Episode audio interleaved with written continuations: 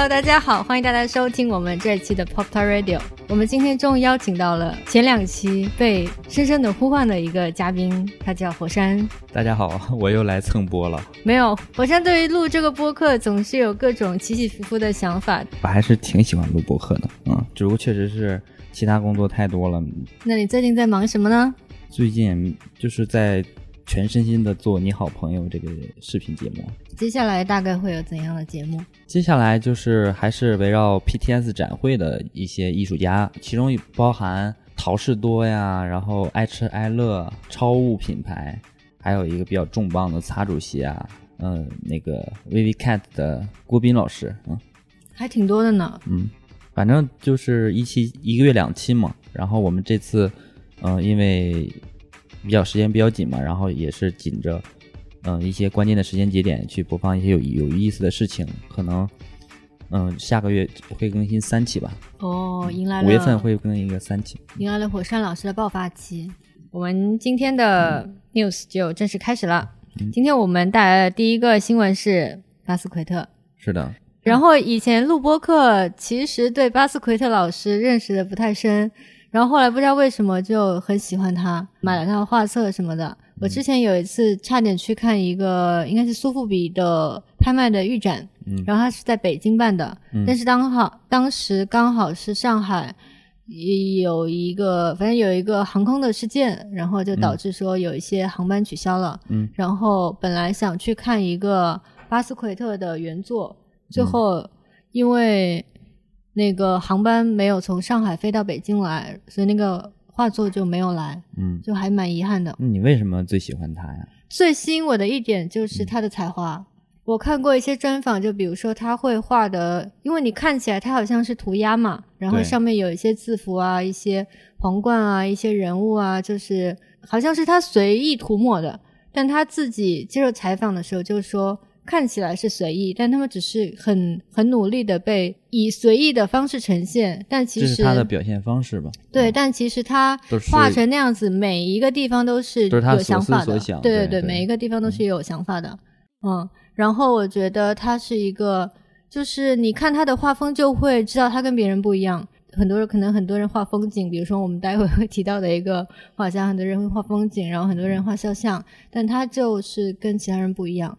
然后他对于颜色的使用，就是我觉得是尽情的挥洒。就是你去看他的作品的时候，会觉得就会想要去研究里面的人物是什么。有一个很特别的地方，就是他的画作里面有很多的字符。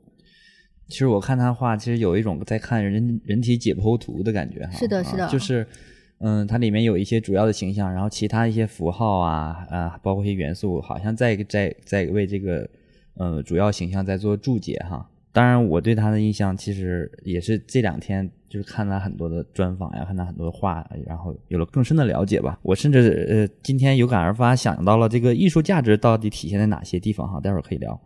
嗯，那我们先把这个展览先说一下。好呀。艺术家巴斯奎特日前在纽约办了一个展览。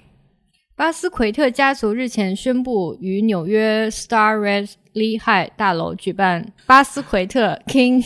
Pleasure 全新的展览，让公众能够更深入的了解这位艺术家的生活。那这次展览其实还挺特别的，展出了艺术家的两百多件罕见甚至未公诸于世的作品，包括绘画、素描、文本，还有多媒体的展示。然后除了这些作品之外，展览还展示了艺术家的家庭的住宅，然后呃他以前的工作室，还有他在一个夜总会的专属贵宾室的场景。这个巴斯奎特家族的发言人就说：“这是给他们的家人还有所有的观众的一份礼物。他们希望一种只有他们能做到的方式，将巴斯奎特的艺术和影响力继续向前推进，让人们沉浸其中。”巴斯奎特在近些年来越来越受到关注，哈，其实他原因也非常多。他的全名叫让·米歇尔·巴斯奎特，呃，出生在一九六零年的十二月二十二号，呃，是一位美国艺术家。他先是以纽约涂鸦艺术家的身份，呃，获得了大众的认识，后来成为一位成功的，嗯，八零年代表现主义的艺术家。巴斯奎特的作品至今呢，仍然有非常深厚的影响哈，而且他的作品价值不菲。但是非常遗憾的一件事哈，巨星陨落哈，他在一九八八年的八月十二号离世了。巴斯奎特呢，是其实是在八一年的时候成名的，然后八八年去世。其实他的从成名到去世，总共也只有短短的七年的时间。嗯，而这短短的时间里呢，他创作了有八百多幅油画，还有一千五百多幅的速写哈。他的风格混合了新表现主义、原始主义、抽象派和涂鸦的风格。那么，其实很多人关注巴斯奎特，有的人可能会觉得他是二战后年轻的黑人涂鸦艺术家，然后有人关注他是关注他成名后的挥金如土，然后有人关注他是因为他是 Andy Warhol 的好朋友，然后有人关注他是因为他是麦当娜的前男友，然后有的人关注他也是因为他近期其实在拍卖市场上的价格始终是非常高的。嗯，他身份非常多哈，能看到他始终走在这个时尚的最前沿哈。那我问一个问题哈，为什么巴斯奎特的作品在拍卖会上屡创新高呢？这个其实我们要引用一下利维格的联合创始人布莱特·格文在二零二零年接受的一个采访，他就说，回顾巴斯奎特的艺术生涯，他其实是在八一年，就我们刚刚讲的他刚刚成名的那一年，他是在纽约的一个展览叫纽约新浪潮的展览上去崭露头角，然后获得了不少人的关注。然后第二年就是他在创作力上爆发的一年，就是画了很多，嗯，可能我们今天来看会觉得是非常好的年份的一个创作，就是因为艺术家，艺术家他并不是说一生都会画的非常好的，他可能是呃在人生中的某某一年到几年或者是某十年，对对，他的他的创作会更加的是他自己，然后因为后期。他认识了 Andy Warhol，嗯，然后会跟 Andy Warhol 去合作，就比如说他们会在同一幅画作上，Andy Warhol 画一部分，然后巴斯奎特对 共创，就用我们今天的话来讲是共创。为什么那么那么受欢迎哈？嗯，为什么受欢迎？首先他英年早逝，其实艺术家去世或者说艺术家的传奇人生，其实会让他的画作变得很贵，这其实也是一个，因为他他去世了以后，他的。就是在世的这些作品就已经成为绝版了嘛，是吧？对，所以因此它的价格，嗯，就不会再升了，数量有限哈，物以稀为贵嘛。我前阵子有一个纪录片叫《Andy Warhol 日记》，嗯，然后那个纪录片大概是六集，然后的有蛮大的一部分去讲了 Andy Warhol 跟巴斯奎特之间的故事，嗯，会去拍说艺术家在。自己的画室里面工作，然后像现在顶级的画廊高古轩的一个老板，其实他就叫高古轩，然后他就会等在巴斯奎特的画室里面，嗯，等着，嗯，画一幅，然后就卖一幅，对对对，把他的画从他的画室里面搬出来，就是很精明的人，或者说很有艺术眼光的人，其实在很早的时候就看中了巴斯奎特，并把他的作品市场化，然后他当时就是那样子的一个受欢迎的一个艺术家。还有一个就是他的大部分画作都流入了顶级的，就世界各地顶级的收藏家手中。然后还有一个就是他的作品在情感跟形式上正好呼应了我们自己的生活。嗯，因为比如呢？因为比如说在美国会有 Black Lives Matter 的运动，黑人平权运动是吧？对。然后这个运动的话，巴斯奎特是黑人的艺术家，嗯，然后是他会创作跟黑人有关的。作品，嗯，然后他的作品里面也会去呈现黑人这个群体在社会上受到的一些不公正的待遇，对，然后因此发出愤怒的嘶吼，用他的作品，哦，所以他是反映一些时时代时代背景，然后还有社会，嗯。嗯，同时我觉得最主要是他本人也是一个黑人艺术家，在欧洲这种最普遍的都是白人嘛，艺术家圈子。加上艺术作品都是白人创作的，反而让人感受到，就是巴斯奎特作为黑人的艺术家，他的作品极其的珍贵哈。嗯，我们不要看现在，比如说黑人的艺术家以及他们的作品，现在在社会以及在艺术市场上面受到火热的追捧，但是其实，在巴斯奎特。创作的那些年及成名的那些年，其实像巴斯奎特那样子的艺术家只有一个，就比如说黑人，然后他会去表达自己的社会处境。其实当时只有巴斯奎特一个人。呃，当时那些纪录片或者是他接受的采访的时候，就会说他去打的，嗯，就是坐的士，嗯，然后里面坐着一个黑人的计程车司机，嗯，但是那人不在他，因为他是一个黑人，就是这样子的受到社会的为什么黑人不在黑人？因为黑人所在的那个计程车的公司嗯，让司机不要载黑人，哦，嗯，所以他的作品里面就是有这样子的呼喊的力量。确实是他的作品能反映时下的一些问题哈。是的，在网上搜索一些跟这个展览有关的信息，然后跟巴斯克特有关的东西，你有没有对这个艺术家想要说的东西？比较大的感受哈，他确实是一个孩子般的画风，那种感觉呢，就好像一个人最原始的感觉哈，有一些原本主义的这种风格哈。所以呢，他画的这个画，其实画的就是他自己嘛。你看，在他的画中，你能看到他呃吸收过什么样的元素，受过受过哪些艺术家的影响，这些都是在他的的画作当中能有一个非常清晰的体现。而巴斯奎特呢，又不是在模仿哈，他是以这些文化为营养，然后汲取他们的养分，创作出完全属于他自己的语言。巴斯奎特从不伪装，他尽可能的展现出自我的真实和内心的嘶吼。嗯，那我们去看巴斯奎特的作品的时候，其实可以去发现他的创作主题。然后这个主题他自己接受采访的时候也说过，说王、英雄主义还有街头这三个词语就是他的创作主题。他的话里面好像都是在围绕着这三个方向哈在创作。他在二十二岁的时候就已经红了，然后有大量的人喜欢他的作品，要他的作品，所以他就迅速的赚了很多钱。然后那些文章还说他不知道怎么花，所以他就会去买很奢侈的衣服。享乐主义，对我买了一个画册，然后那个画册里面就有巴斯奎特穿着阿玛尼服装嗯。在画画的样子，以及他比如说有些画他可能是在地上画的，嗯。然后他就坐在他画的未完成的作品的画上面，然后就穿着他的西服，哇，真的展现一个王者的风范是吗？是的，他是非常享受他二十二岁的时候像皇帝一样的快乐时光，就是又有又有天才，然后又能画，然后又有地方画，又有人喜欢他，然后又有钱，我基觉得本上这个呆了。个基本上这个人类社会当中所有最人们最追求的东西，他都拥有了。所以王是皇家跟英雄组合而成的形象，是他对自己的定位。嗯、他的作品是有划时代意义的哈，因为他在那个时代当中只有他一个黑人在做这样的事情，所以也给人一种孤胆英雄、一个街头战士的感觉。当今时代，艺术家对他作品的这种追捧哈，也也证明了我们正在处于一个各类文化重新洗牌、获得新平衡的时期哈。无论是博物馆、画廊还是艺术市场，都会受这样的影响。通过我对巴斯奎特这个侧面的这种窥探哈，我能非常能鲜明的感受出一个艺术的价值，它究竟体现在哪些方面。请说，嗯，它首先是一个技术的熟练，同时它又有文化的表达，就是对他在用他丰富的这种技技法去表现他想要表现的东西。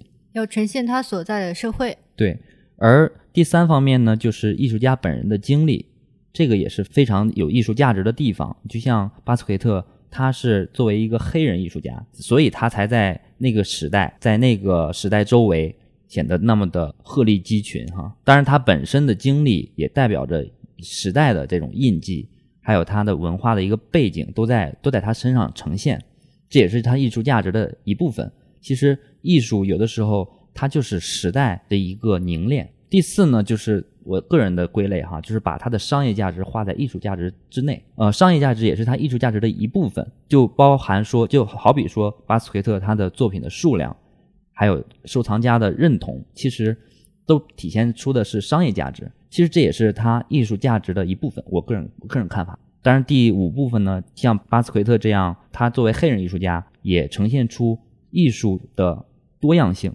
这种多样性，呃，就体现在之前说的两方面，一个是技术哈，一个是文化。技术就好比说，他是在用涂鸦的方式创作，而古典的这种艺术呢，他们都是大多数是什么建筑啊、油画呀、诗歌呀，而很少有涂鸦真正走进艺术的殿堂。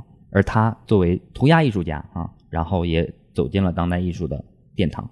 那最后一个呢，就是它的开创性，确实是谁谁在这个领域谁先拉起这杆大旗，它的价艺术价值绝对是最高的。你刚刚说的真好，但是我觉得我们现在接下来要讲的这个作品更好，那重磅来了啊！重磅消息重磅，，这是今天最重磅的一个产品，嗯就是我们公司的五大 IP 之一 Demo 和巴斯奎特联名了。这个消息我其实我想一下，我应该是二月的时候就知道有这个合作了。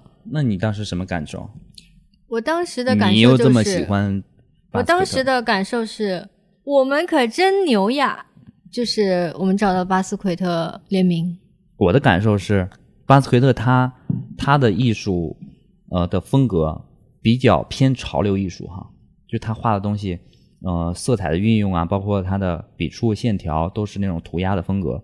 其实他是也是来自街头文化嘛，而我们潮玩文化其实也是源自于街头文化。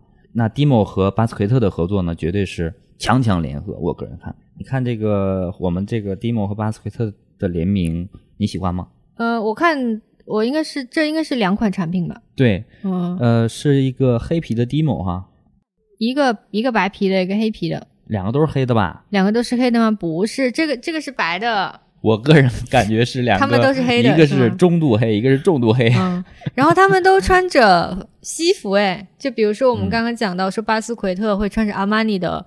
西装在画画，我觉得这个对他其实是蛮能蛮能体现巴斯奎特他的一个个人形象哈。对他的那个最经典的那些符号，其实对小王冠呀，对，嗯，然后他的头上比如说会印着 Sugar Ray Robinson Robinson，不是叫 Sugar，不是 Saga，Saga Ray Robinson，有一个皇冠，然后他手上拿着一个巴斯奎特画的小恐龙。而而然后这个 Dimo 手中呢还拿了一个小恐龙的形象哈，嗯，我我我最近 天天在看小猪佩奇，我觉得它特别像 像小猪佩奇乔治里面的乔治的玩偶恐龙恐龙先生，不知道你看没看过哈？没有，我我我觉得那个乔治的恐龙先生绝对是借鉴了巴斯奎特，没事，你感受不到我的我的快乐，你感受不到，所以感受得到的话，在评论区跟火神老师互动一下，真的超级像。那我们关于这两个产品，其实大家是可以去关注一下，Dimo 跟巴斯奎特的联名，一共有两款，然后价格是七百九十九元，在四月二十八号的时候就已经可以买到了。是的，大家现在收听这个节目的时候，就是可以去买到这个产品的了。嗯，那么喜欢 Dimo 跟喜欢巴斯奎特的人，我觉得都不应该错过。是的。那我们接下来这个新闻是关于艺术家龙家生的。真的是，我觉得是一个特别好的消息。在东京的 KI Kiki 画廊会于五月十三号举办龙家生的个展。这个个展会带来艺术家的二十五幅作品，然后里面还会有三米长的那么大的画 masterpiece。龙家生对我们来说可能最熟悉的是他的玩具，但是其实龙老师最近在绘画上面有呃挺多的实践跟动作的。那么我们来介绍一下龙老师吧。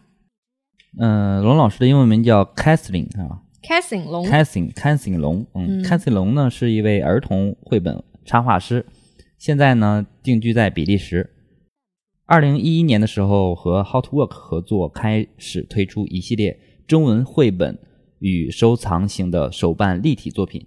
二零一三年在台湾出版了第一部中文版绘本作品。My Little Planet。二零一四年，出版社 De Anhorn 邀请 Catherine 与著名作家 Brettig Manning 合作，嗯，在比利时出版发行了儿童绘本作品 Lizzie Will Benson，一经推出，市场反应热烈。目前呢，已被翻译成多国语言，在欧洲及亚洲地区销售发行。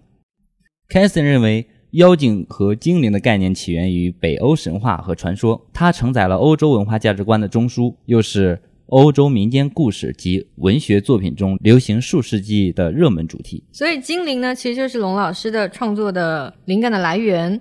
那么以北欧神话为灵感，呃，龙老师在二零一五年的时候创作了《The Monster》，也就是精灵天团这个系列的故事的中文版。然后也是在同一年，How to Work 给龙老师出了首发的糖胶手办《The Monster》系列作品。然后在这些精灵之中。拉布布的人气是最高的，是的。其实他创作的这些精灵的形象，哈，其实和他和他的主线故事没有太多的直接关系。但是这些，嗯，这些精灵在他的故事当中呢，其实都是一些，嗯，小的角色，哈。但是没有他们，觉得这故事没有那么的灵气啊。那我们来讲一下龙老师为什么创作了这个。The Monster，其实他是在六岁的时候就跟他爸妈移民去了荷兰。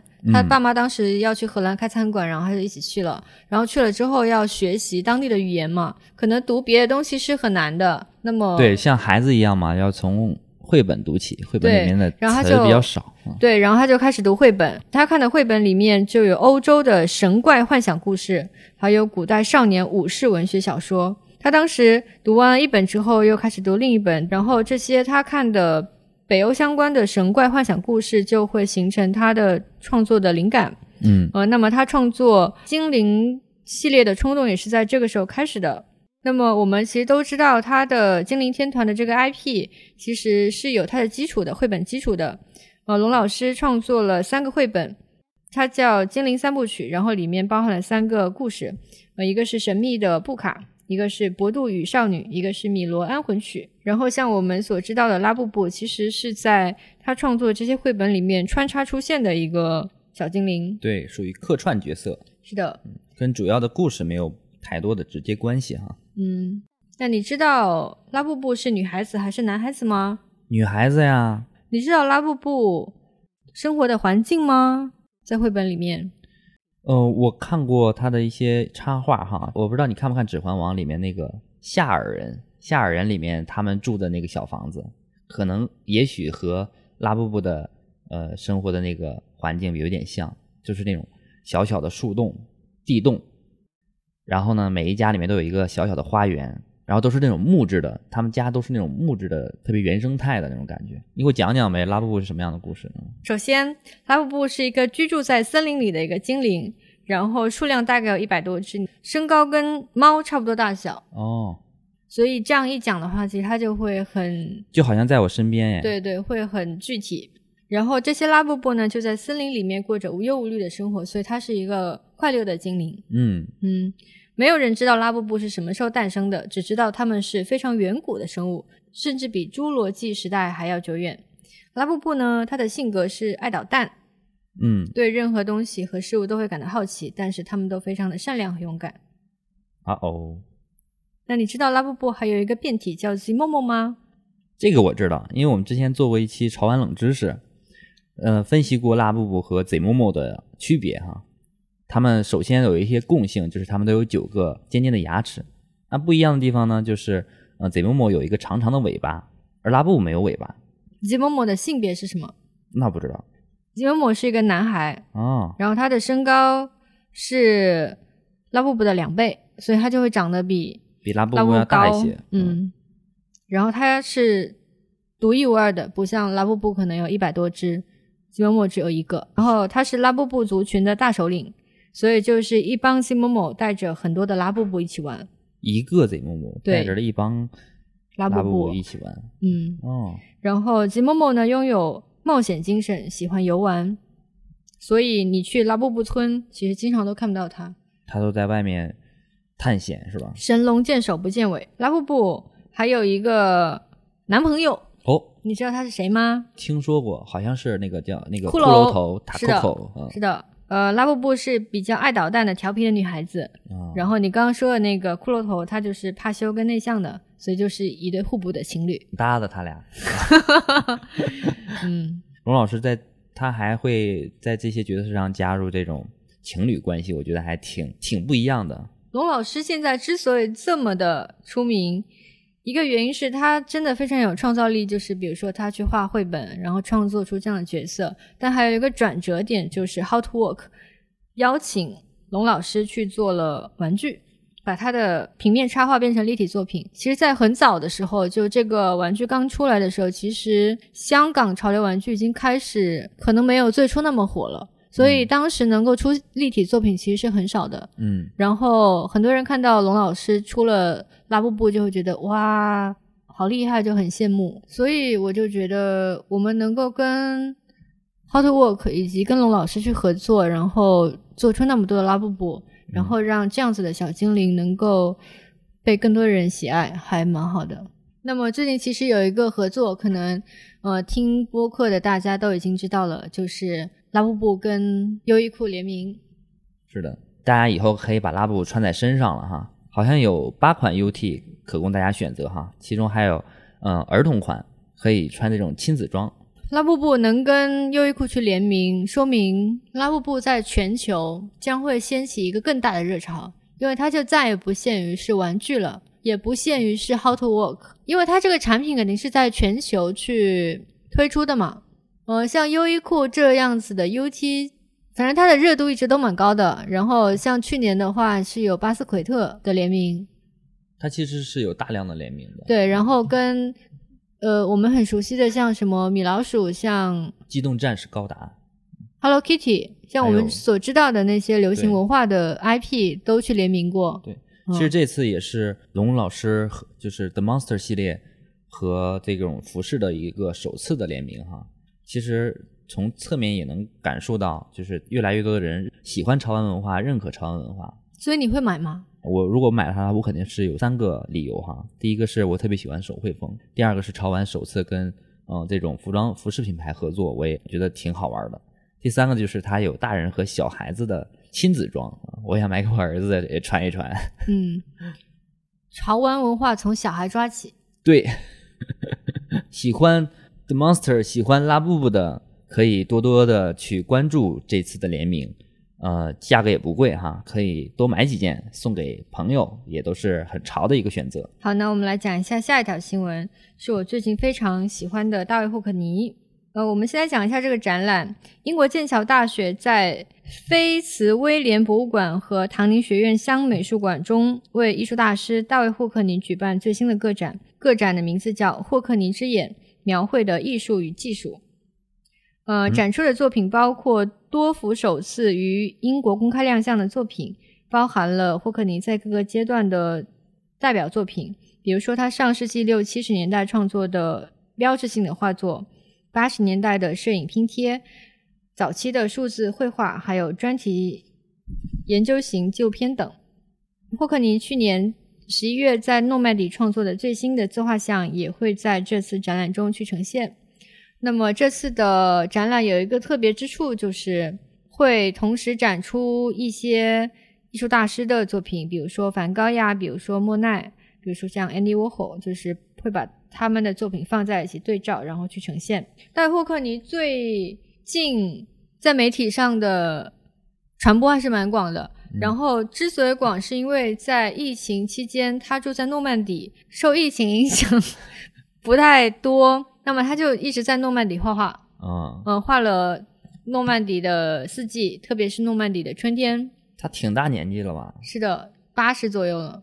在媒体上，因为最近疫情嘛，然后春天也就很快的过去了，嗯。但是很多人都封在家里，但霍克尼就在诺曼底画画，嗯。然后他就画了，他一开始是用 iPad 画画，然后后来 iPad，因为他就说自己始终是一个画家嘛，要拿起画笔的、嗯。i p a d 换腻了，他就又开始在纸上画画，嗯在呃画布上画画。其实我以前对霍克尼没什么感觉的，嗯然后看了认认真真的看了他那些在 iPad 上画的春天的画，我会觉得里面富有生机。嗯我觉得生机是在疫情期间最难获得的一个东西。也是大家心里面最期待的吧？嗯，然后他画的那些画真的很生动，比如说他会画一棵树，上面都是花，好像听起来没有什么特别的，但他就是会很仔仔细细的去画，然后会去追逐春天，比如说，呃，他会注意到在春天刚刚开始的时候，哪一两天的绿色是最好看的。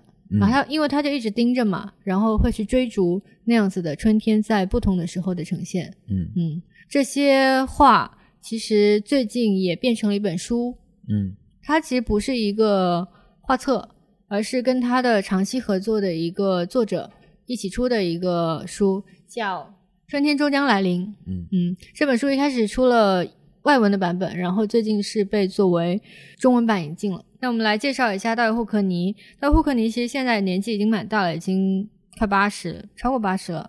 然后大卫霍克尼是在一九三七年出生于英国的布拉德福德，英国人。对英国人，但是他不太喜欢英国，诶，就是他在英国成名之后就开始去纽约、去加州，嗯呃，往美国飞。然后霍克尼的作品形式还挺多的，比如说像绘画，然后像摄影，然后像设计，在多种领域都有相当杰出的成就。那么他非常小的时候，比如说他十一岁的时候就已经进入美术班修读，那那个时候他就立志想要成为艺术家了。这是一个学院派啊。是的，学院派。然后他在五七到五九年，也就是在他二十岁的时候，他进入了伦敦皇家艺术学院去学习美术。就我就你给我看那个纪录片，嗯里面就是大卫霍尼的纪录片嘛，然后里面人对他评价非常之高哈，就是把他称之为将英国的艺术绘画艺术再次引领的人物。大卫霍克尼最贵的画作是一九七二年的一幅作品，叫《泳池与两个人像》。这幅作品在二零一八年的时候拍出了高达六点二六亿人民币的价格，然后这幅作品使他成为了最贵的在世艺术家。这真的还挺贵的，一幅画就卖了六点三亿。但他自己本身对于这种拍卖价格不太 care。确实，一般像这种在在世的这种很难拍出这样的高价哈，和巴斯奎特是一样的。当然，但是他还在世呢，就拍出这样的高价，其实挺让人难以置信的。其实能感受到大家对他画作的这种认可哈。其实我我看他那么多山水画，我的感受，山水画，对我我就我就直接称之为英国传统山水画了。就我们的国家的国画有很多相似之处哈。我说的是魂，但是它的制作画画的这种技法是完全不一样的。中国呃国画是用那种用笔墨纸砚来来创作嘛，其实以那种墨色为主了。那他和他走的是完全另一个风格，他用那种大量的这种色块，这种特别鲜明、特别饱和度特别高的这种纯色去表现。我我就是感觉他跟我们的国画有很像的地方，魂很像，虽然他们表现的方式完全不一样。所以你刚刚想要我介绍一下这本书是为什么？春天终将来临。这本书，呃，是他跟英国的作家叫马丁·盖福德合作的。就是马丁·盖福德会讲一些他对于艺术的想法，然后他对于戴霍克尼的理解，然后会融入霍克尼自己的想法。就比如说他，因为他自己在诺曼底嘛，嗯那其作者作者其实没有过去，嗯。然后然后戴霍克尼就跟他视频聊天，嗯，嗯，然后视嗯频聊天的、打电话。对打语音电话的吃了没你？打语音电话的结果就被那个作者录下来，然后就他们他们会聊艺术嘛，嗯。那可能就会一段一段的去呈现霍克尼对于艺术的看法，比如说对于最近画的东西，然后、呃诺曼底的春天怎么怎么样，嗯，然后哎，我今天看一树特别好哎，你看我给画下来了，一会儿给你发照片发过去啊。现在的这种交流方式，对对对 对对对，然后因为他还有一个原因就是年纪大了嘛，嗯。年纪大了，然后可能呃身体一般，然后听力也会下降，所以他也会觉得自己其实没有必要进行太多的社交，就他不觉得自己在弄门里待着与世隔绝什么的，嗯，嗯，因为网络其实也很发达，对，然后他就用这种网络上的方法去跟自己的朋友去交流，嗯然后这本书的前半部分就是可能是一些 iPad 的聊天，呃，写着写着就开始写疫情怎么样怎么样怎么样，然后我就觉得这本书还挺挺当下的，嗯，嗯，然后如果大家喜欢这本书的话，就可以去买来看。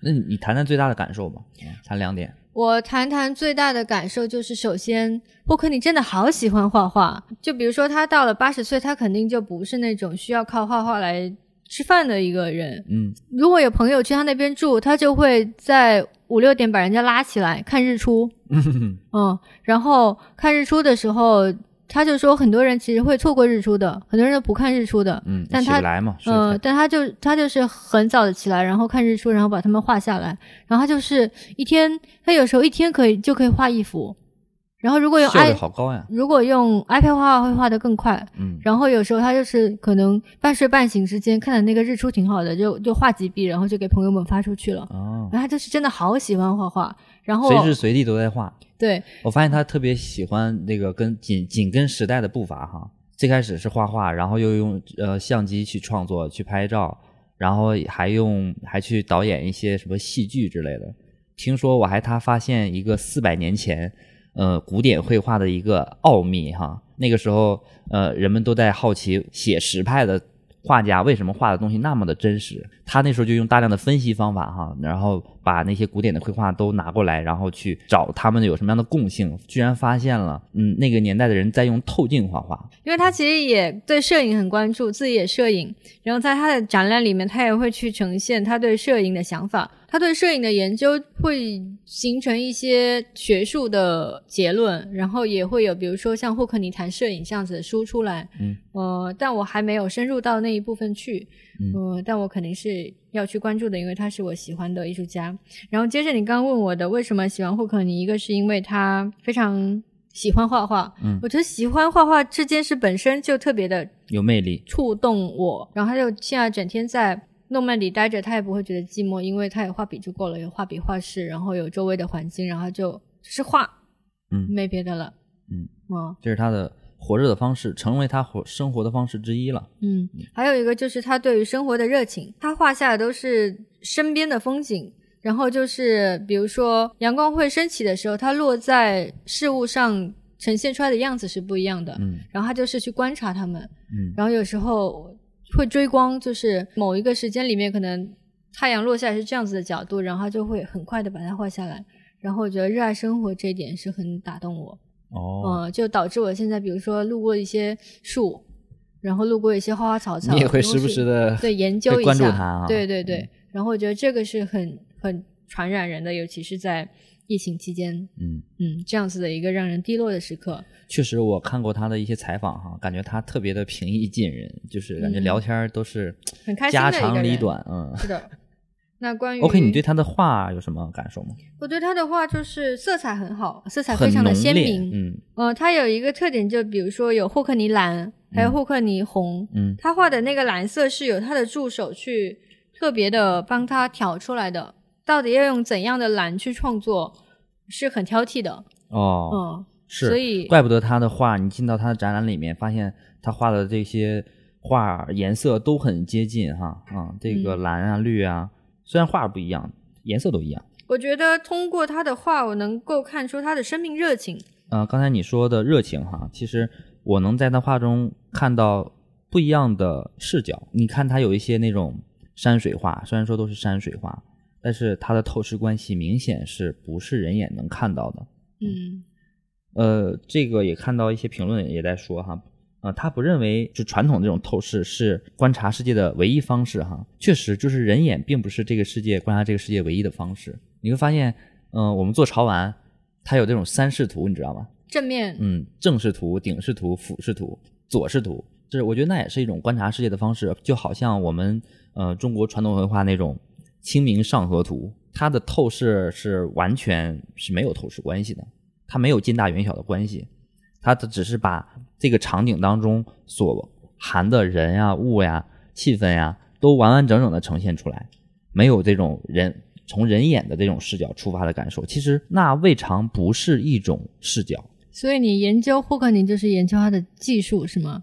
我发现你对技术还挺关注的，跟是啊我关注的，我是就是做技术出身的嘛，嗯，就啊是我我看他的创作可能会关注他的颜色，关注他创作的主题内容。嗯，你关注的点跟我是完全不一样的。因为我我之前也做摄影嘛，所以我对画面的感受还是蛮敏感的啊。就是他的画里面能感受到他不是正常人眼能看到的透视关系，所以他画出来东西才与众不同嘛。当然你不必同意他的理论哈，但是你通过观察他的绘画作品，他会帮你打开看待艺术的一个全新的方式，这是他的话给我带来不一样的地方。在这个灰暗的疫情期间，如果你上网看新闻看累了，不妨上网找找霍克尼的作品来看一看。因为我觉得遥远的事情肯定是我们要关心的，嗯但有时候又是你改变不了的，会真的觉得力不从心。嗯那在力不从心的时刻，我们可能要找回力量的方法，就是更加关注我们的当下，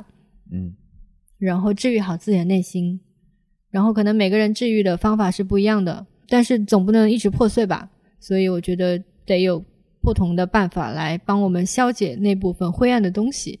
那么霍克尼作品中的那种明亮的感觉，应该可以让我们心灵很温暖。在看完霍克尼作品的同时，哈，也可以多看一看自己身边的花花草草、树树木木、还有人，人、动物，空气中的粉尘。嗯 确实你说的对了呢，就是应该关注当下啊。嗯，以及不要忘记分享跟沟通，因为像霍克尼的话，他是画完一个东西就二十个人就发出去了，他一直在跟外界保持对，他一直在 跟外界保持联系。嗯，请问怎么才能加入他的群聊啊？我也不知道，我跟他不熟。嗯，那大卫霍克尼我们就先告一段落哈。那接下来跟大家聊一聊和我们呃身边非常近的故事哈，是的，介绍一下新锐艺术家孙一田。孙孙一田老师，一九九一年生于中国浙江，十五岁的时候考入中国美术学院附中，二零一五年毕业于中央美术学院油画系，并保送油画系研究生。跟霍克尼一样，铁铁的学院派。是的，那他的作品呢，被纽约大都会馆、余德耀美术馆、四方美术馆等艺术机构收藏。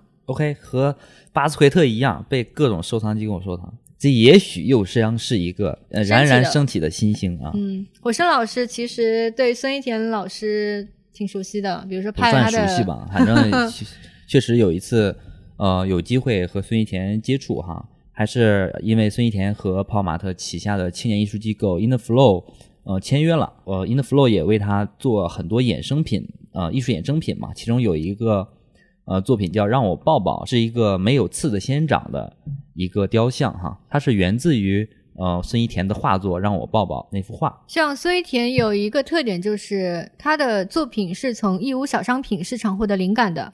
然后他最初出道的时候是以充气塑料玩具为主题，创作了一系列的画作。呃，他的作品看上去就是以假乱真，对，其实我那次去他他的那个画室嘛，然后我就看到他那几幅呃画的个充气作品哈。虽然说他他那个体积比较比较庞大，但是你近距离观察的话，真的看不出那是画的，嗯，就像看他像照片放大的，嗯知道吧？就是他的技法已经达到炉火纯青的那种地步，真的可以以假乱真。他甚至把他的那个那个画的，因为他画的都是呃充气物嘛，他把那种劣质的感觉都画的非常逼真，包括它的光感、表面的材质都表现的淋漓尽致吧。让你然后印象非常深刻。对，其次就是为什么我会我对他画印象深刻，就是他的画的这种用光哈，他的他他的用光方式都是用那种闪光灯的这种曝光方式。通过那次聊天也我也我也问他这个问题了，我说为什么你的画这么让人不得不去看，就离不开，就是他摆在那儿，你可能摆的一一百幅画，这幅画我觉得肯定是。最吸引人的那一幅哈，我就问他这个问题，他是这样解释的，就说因为曝光灯它是一种现代主义的呈现方式，因为在古典绘画当中，他们都是用要么是用烛光呀、自然光呀，或者是呃后来慢慢的有这种面光啊，就是这种灯光啊，但很少有这种曝光灯的这种方式。而曝光灯正是现在时代的这种科技的产物哈，相当于说是代表了这个时代。所以它采用了这样的光线，而曝光灯这种光线呢，又是非常硬的，非常的阴影特别的强的，让你不得不去看它。就很多人会可能看了他的画看多了，你会觉得有一种 视觉强奸的感觉。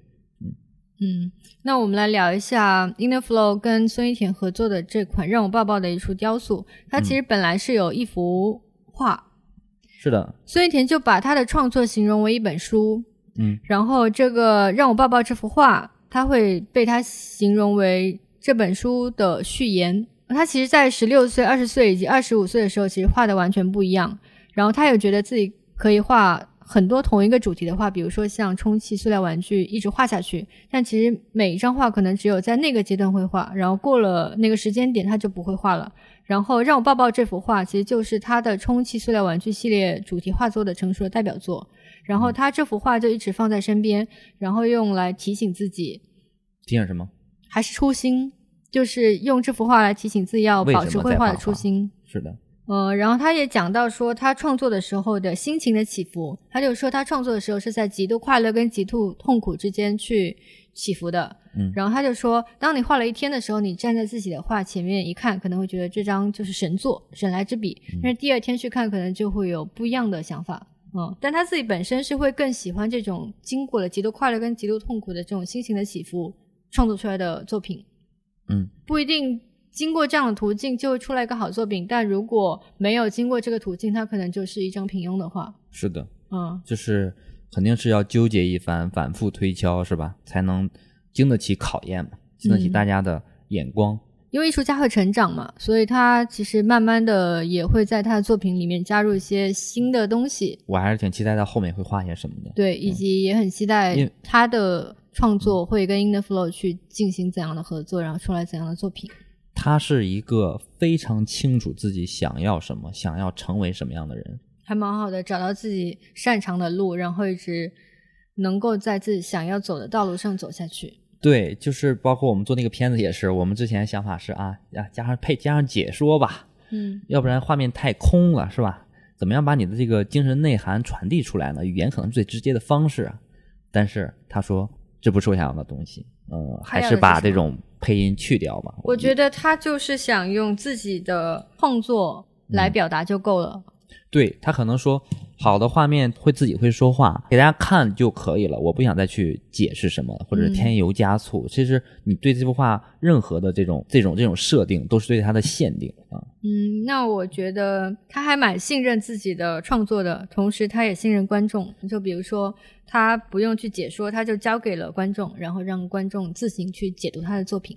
好的，我们今天这期节目其实就差不多了，信息也挺多，从巴斯奎特聊到 Demo，聊到龙老师，聊到优衣库，嗯，再聊到高尔霍克尼，然后再聊到孙一田。我觉得，圆满了。我觉得今天信息量还挺大的。对我，我认为为信息量是挺大的。然后我从来不排斥做《玩超指南》，就是因为每一次录制的时候，就跟火山开头在讲的一样，它其实是我们最近这个月学习，或者说最近这个阶段学习的一个总结，然后把它带给分享给嗯更多的喜欢呃潮流文化的小伙伴们，嗯，和大家一块儿聊聊天儿。希望大家都在评论区和我们互动一下哈。嗯。所以我对自己的期待可能是成为播客界的大卫霍克尼。有什么新的呃收获，就跟大家多多来分享。行，那你什么时候加入霍霍克尼的 群聊？我可能一定把我拉进去。我可能只能期待听众朋友们加入我的群聊，因为我是播客界的霍克尼。好，那我们感谢大家的收听。好，下个月再见啦。嗯，我也很期待，比如说疫情快快退散，然后大家的生活能够恢复正常，如期的看展览，如期的看艺博会，如期的买东西。好，我们下一期节目再见，下次再见，拜拜。拜拜。